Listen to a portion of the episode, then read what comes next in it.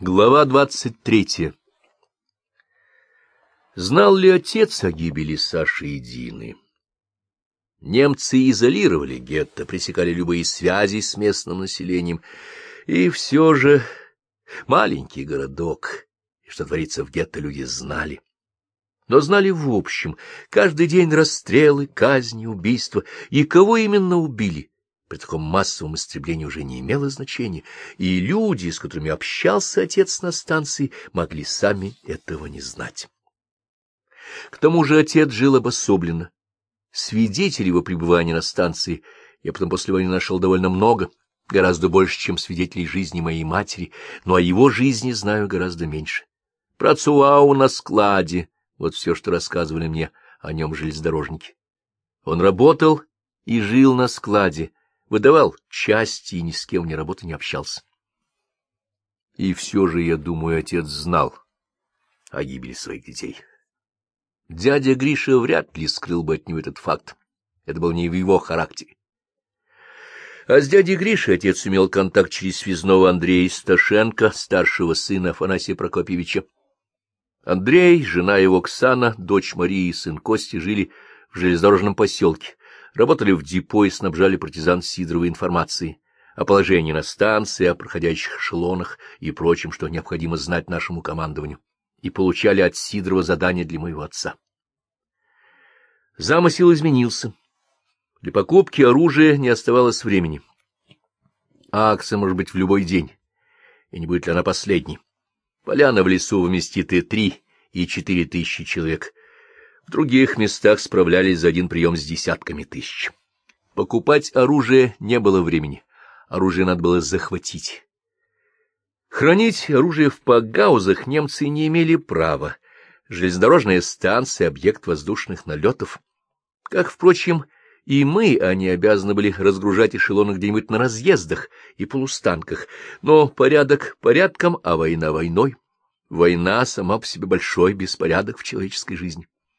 Эшелоны разгружались на товарном дворе, вагоны стояли на путях, оружие лежало в пагаузах по несколько дней, а то и недель. Но станция охранялась специальными частями, была окружена вышками с пулеметами, и все подъезды были перекрыты. Налет на станцию невозможен. Возможно, оказалась другая операция. На станцию прибыли тылы какой-то пехотной дивизии — и хозяйство начальника боепитания. Точно не помню. Разместился оно не на товарном дворе, а в одном из деповских складов. Отцово казенное имущество повыкидывали, отгородились и устроили склад-мастерские. Распаковывали ящики, проверяя оружие, не побилось ли, не сдвинулись ли мушки, фабричную смазку меняли на обычную, прочищали каналы стволов. Неподалеку в лощине устроили даже небольшой полигон, пристреливали оружие, словом, готовили оружие к бою в боевых условиях, как вы понимаете, с этим возиться некогда. Охраняли склад или мастерские, называйте их как хотите, простые солдаты из тылов дивизии. С ними было легче найти общий язык, чем с эсэсовцами. Оружейные мастера, проверявшие оружие, брали у отца инструмент, то, другое, не остерегались его, принимали за фольксдойч и склад выходил не на городскую сторону, а к железнодорожному поселку, где не было ни комендатуры, ни войск. И к складу подходит шоссейка. В общем, условия есть. Операция дерзкая, отчаянная, но, знаете, смелость города берет. И надо торопиться. В любую минуту тылы дивизии, в том числе и склад, могут передислоцироваться. И представится ли еще такой удобный случай? Начальник мастерских, писаря, кладовщики, оружейные мастера жили на частных квартирах. На ночь оставалась только охрана. Шесть человек. Караульный начальник, седьмой, караульное помещение на втором этаже, в служебных кабинетах. Шоферы, приезжающие за оружием, ночевали в поселке, их машины стояли возле склада.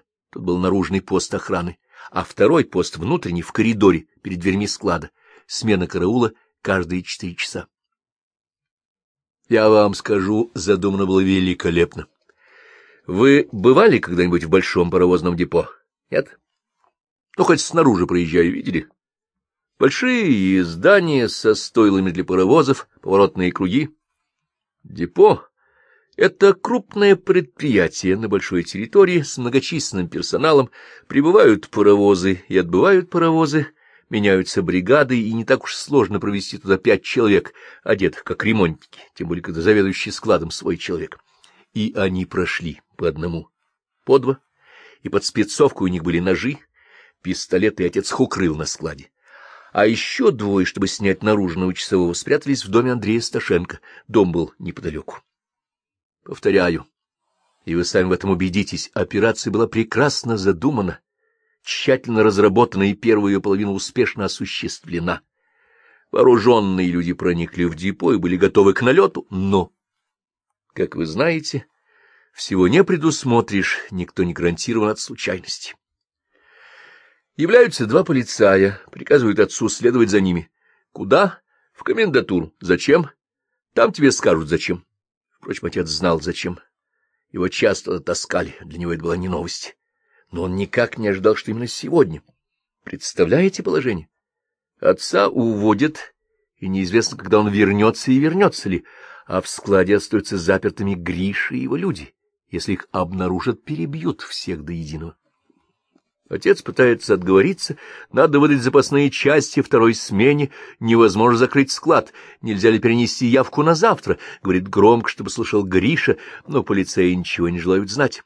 Приказано доставить Ивановского в комендатуру, и весь разговор. Что тут будешь делать? Отец запер склад и ушел, а Гриша с своими людьми остался. Обстоятельства изменились к худшему. Но счастье все-таки было на их стороне. Около полуночи отец вернулся. Немецкая фашистская система безопасности сложная. Гестапо, СС, СД, разные виды полицаи и армейские разведки, контрразведки. Когда приходили новые армейские части, то их службы безопасности начинали все сначала и прежде всего выяснение личности лиц смешанного происхождения, в том числе, значит, и моего отца. Были, конечно, сволочи, писавшие доносы, будто отец не лицо смешанного происхождения, а чистокровный еврей, и каждый такой донос разбирался. Что-то в этом роде было и на этот раз. Тем более в город прибыло какое-то высокое начальство, а с ним новые гестапо или СД, черт их разберет — и отца продержали весь вечер, допрашивали и в конце концов отпустили. Но отец потребовал, чтобы полицейские проводили его обратно, в городе уже действовал комендантский час. И полицейские проводили отца до самого депо, их видели патрули в городе и охранники на станции, и при полицейских отец отпер ворота склада, вошел и запер изнутри. Все в порядке, Гришка и его люди на месте. В двенадцать часов караул сменился. Сменился и караульный в коридоре. В этот коридор из отцовского склада была дверь. Отец пользовался ею, чтобы проходить в служебное помещение. Расчет был на то, что часовой зайдет к нему. Они часто заходили. На складе было уютнее, чем в пустом, длинном мрачном коридоре.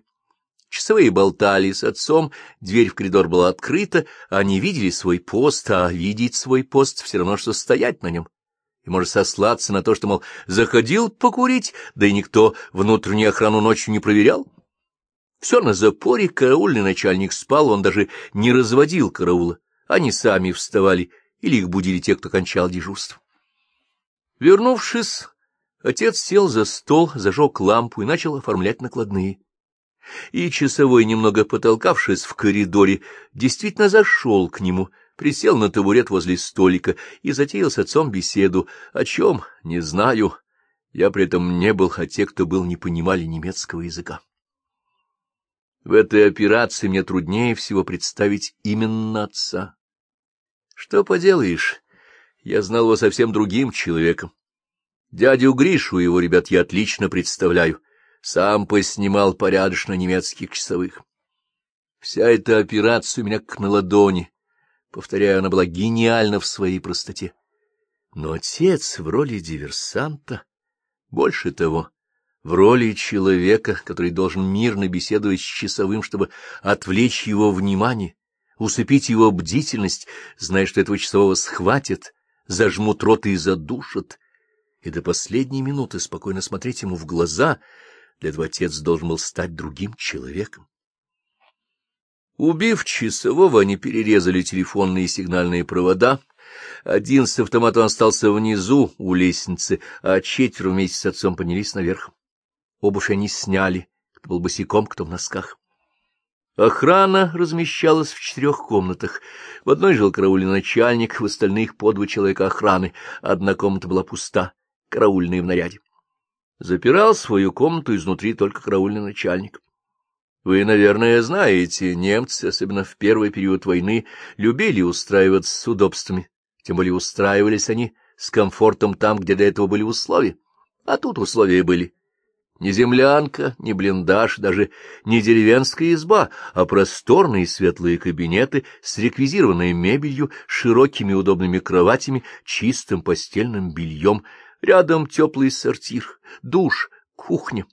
Даже в землянках и блиндажах они спали в одном нижнем, а уж тут в таких условиях, тем более вдали от фронта, в тылу, правда, на вражеской территории, но на крупной, хорошо охраняемой станции, в большом населенном пункте, где есть войска, полиция, они опасались только бомбежек. К тому же в это время, как я уже говорил, в городе остановилось какое-то высокое начальство, а в присутствии высокого начальства немец чувствует себя гораздо увереннее. Такая у них психология. Немецкий солдат свято верит во всемогущество своего начальства. Во всяком случае тогда в сорок втором году, безусловно, верил.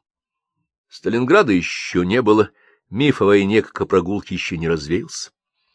В общем, ребята взяли их спящими, закололи в постелях, те и не пикнули. Когда с караулом было покончено, отец постучал к караульному начальнику. — Ганс, открой! Тот с просонья не разобрал, кто к нему стучит. Подумал, наверное, стучит один из его солдат, встал с постели и открыл дверь. Тут же дядя Гриша и заколол его ударом ножа. Затем, как было условлено, они чуть отогнули на окне маскировочную штору, и по этому сигналу спрятавшиеся у Андрея Сташенко партизаны сняли наружного часового, тоже без единого выстрела.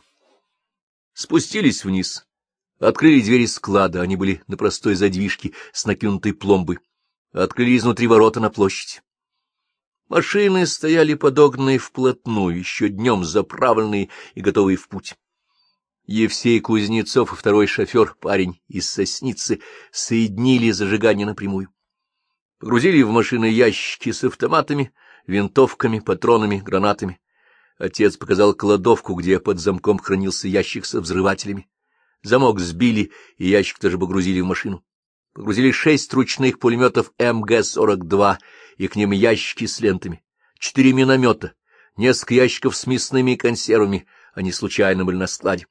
Все это погрузили, сели в машины и умчались. Как мне потом рассказывали, вся операция с того момента, как убили часового в коридоре, и до того, как обе машины уехали, заняла не более пятнадцати-двадцати минут. Скажете, фантазия? Нет, это был факт. Итак, машины умчались, а отец остался. Гриша предлагал ему уехать, но отец отказался. Его бегство доказало бы причастность его к налету, и тогда схватили бы мою мать и мучили бы ее, и пытали, выместили бы всю злобу, отыгрались бы на ней и не только на ней, но и на Оле, на Игоре, на всей родне, на всем гетто. Такого повода отец давать не хотел. И Гриша, вероятно, понимал его и не настоял на отъезде, хотя первое подозрение должно было пасть именно на отца. Он ближе всех был к месту происшествия, но прямых доказательств не было, все было сделано чисто и аккуратно. И в эту ночь внизу в депо работали дежурные бригады ремонтников, но ведь они тоже ничего не знали и ничего не слышали. Повторяю, все было сделано очень здорово. Говорят, как разведчик. Труп наружного часового спрятали за стенкой, так что его никто не заметил из проходящего патруля а труп внутреннего часового положили даже не в коридоре, а в самом складе. Немцы хватились только утром. Часов, может быть, в пять или шесть. И как только хватились, тут же вся станция, все военные и полицейские части в городе были подняты по тревоге. Убито семь солдат, угнаны две автомашины с оружием. Представляете, что творилось?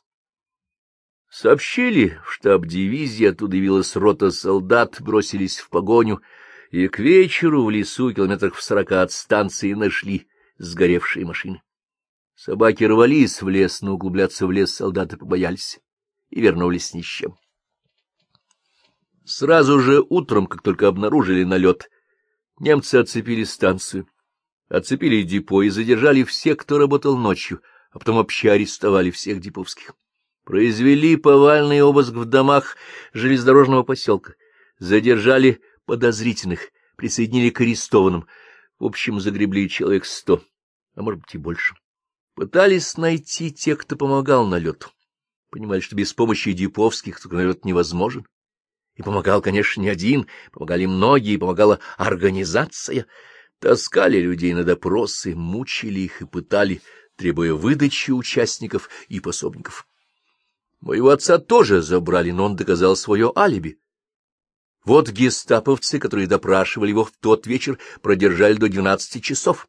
Вот полицейские, которые привели его, потом отвели и видели, как он отправился спать в свою коморку. На их глазах он открывал и закрывал склад, и отец, как лицо смешанного происхождения, находился под наблюдением полиции. И кто же будет связываться с человеком, за которым наблюдает полиция? И вот вам парадокс. Отец был первый, кого не выпустили, как непричастного к налету. Но был и другой парадокс. На гетто не пало и тени подозрений. Немцы знали, что в этих местах действует Сидоров, но никак не связывали его с гетто. Гетто в городе по другую сторону железной дороги. Далеко от депо. В депо евреи не работают, а главное, немцы не могли допустить и мысли, что не способны на что-либо подобное. И много полицейских было переброшено для охраны станции, и в железнодорожный поселок, как зараженные партизанами. В результате охрана гетто ослабла, гетто выиграла пусть короткое, но драгоценное время. Ведь акция была не за горами. Прибыли электропилы.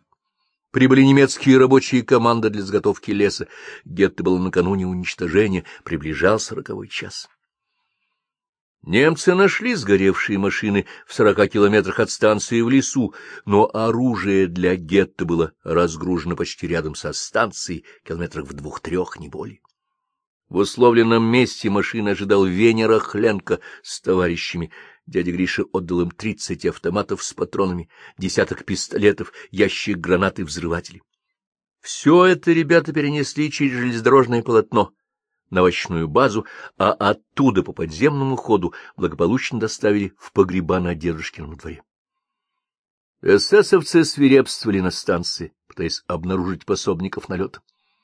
Людей пытались специально прибывшие палачи, мастера своего дела, и избивали до полусмерти, пытали электрическим током, жгли паяльные лампы, выкалывали иголками глаза, опускали головой в холодную воду, пока не наступало удушье, потом искусственное дыхание и снова головой в бочку. Подвешивали с грузом в пятьдесят килограммов на каждой ноге. Выкручивали и ломали руки и ноги, подвешивали женщин за волосы, мужчин за ноги вниз головой или за связанные сзади руки, плоскогубцами вырывали ногти. Конечно, не все могли вынести такие пытки. Бывало, оговаривали других, оговаривали себя, и винить их нельзя, винить надо палачей. Но палачи опытные умели отделять правду от вымысла. Им не нужны липовые признания, им надо найти подлинных участников налета.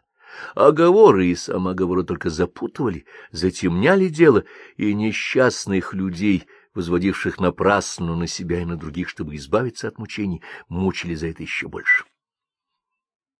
И все же гестаповцам удалось напасть на след.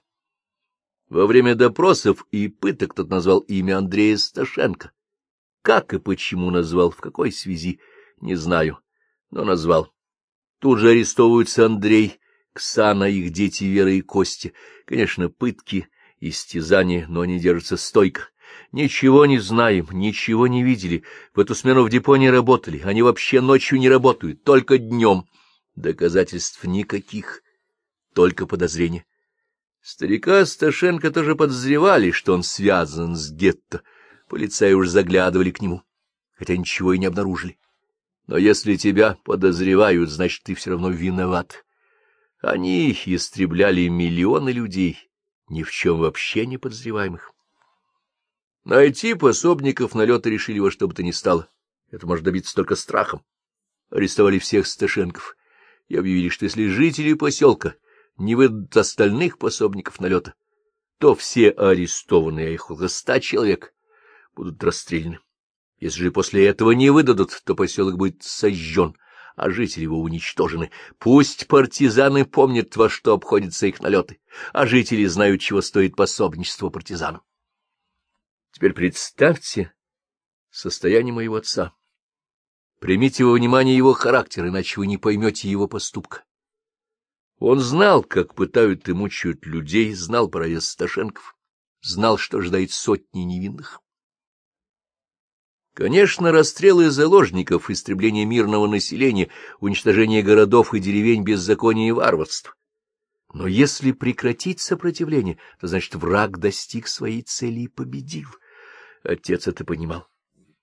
Но он понимал и другое, от него зависит жизнь ста человек.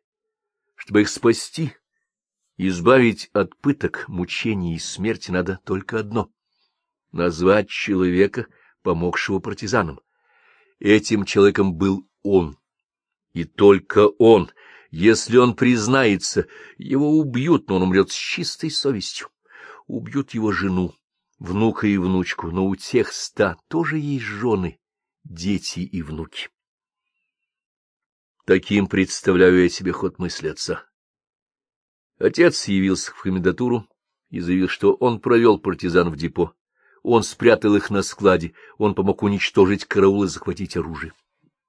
Сначала ему не поверили. Алиби его очевидно, но не принимает ли он вину на себя, чтобы выградить истинных виновников? Если так, значит, явился он сюда по приказу диверсионной группы, не для спасения заложников, а для спасения диверсантов. Значит, ты их знаешь и должен назвать. Что они делали с отцом? Боже мой, что они делали с ним, привязанным к столу в камере пыток? Три дня, трое суток, нескончаемых, как история человеческих страданий. Отец никого не назвал, не выдал, никого не оговорил. Пришли люди, переодетые рабочими, приказали спрятать их на складе, он их спрятал — Потом, когда вернулся из комендатуры, открыл им дверь в коридор. Они убили часового, уничтожили караул и увезли оружие. Никто, кроме него, этого не видел. Привезли его в депо. Избитого, окровавленного. Он показал, как все было, где обрезали телефонные и сигнальные провода, откуда было взято оружие и приблизительно что было взято, в том числе ящики с консервами. Все совпадало с действительно похищенным. Это убедило гестаповцев. Да, он помог налету, но не был же он один. Кто же другие? И снова три страшных дня, три страшных ночи, каких, я думаю, мало кто испытал на этой земле. На седьмой день из ворот комендатуры вышла процессия. Гестаповское начальство, за ним эсэсовцы с автоматами, а на телеге обрубок человека. Обрубок еще живого человека — он еще был жив, мой отец, он еще дышал. Его подтащили к виселице. Стоять на переломанных и сожженных ногах он не мог. И повесили его не в гетто, а на площади перед гетто, чтобы видели все, и на груди его висела табличка «Партизан». Так погиб мой отец, Яков Ивановский, 52 лет, уроженец города Базеля в Швейцарии. К сожалению, его признание, его смерть никому не помогли. На базарной площади сооружается еще одна виселица, уже с десятью свисающими с перекладин петлями. Сгоняют жители города и железнодорожного поселка и воют на площадь всех Сташенков. Афанасия Прокопьевича, его жену, сына Андрея, невесток Ксану и Ину, внука Костю, внучек Марию, Веру, Нину и Таню, Афанасию семьдесят два года.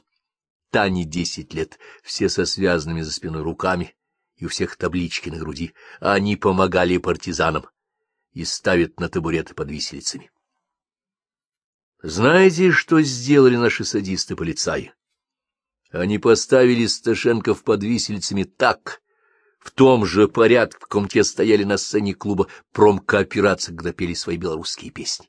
С края Афанасий Прокопьевич, за ним его жена, потом Андрей, Ксана, Ирина и дальше дети, все белоголовые, босые, в белых рубахах. И табуретки из-под их ног вышибали по очереди, с паузами, пока не вышибли последний табурет из-под ног десятилетней Тани. Вечная им память вечная слава мужественным сынам и дочерям белорусского народа.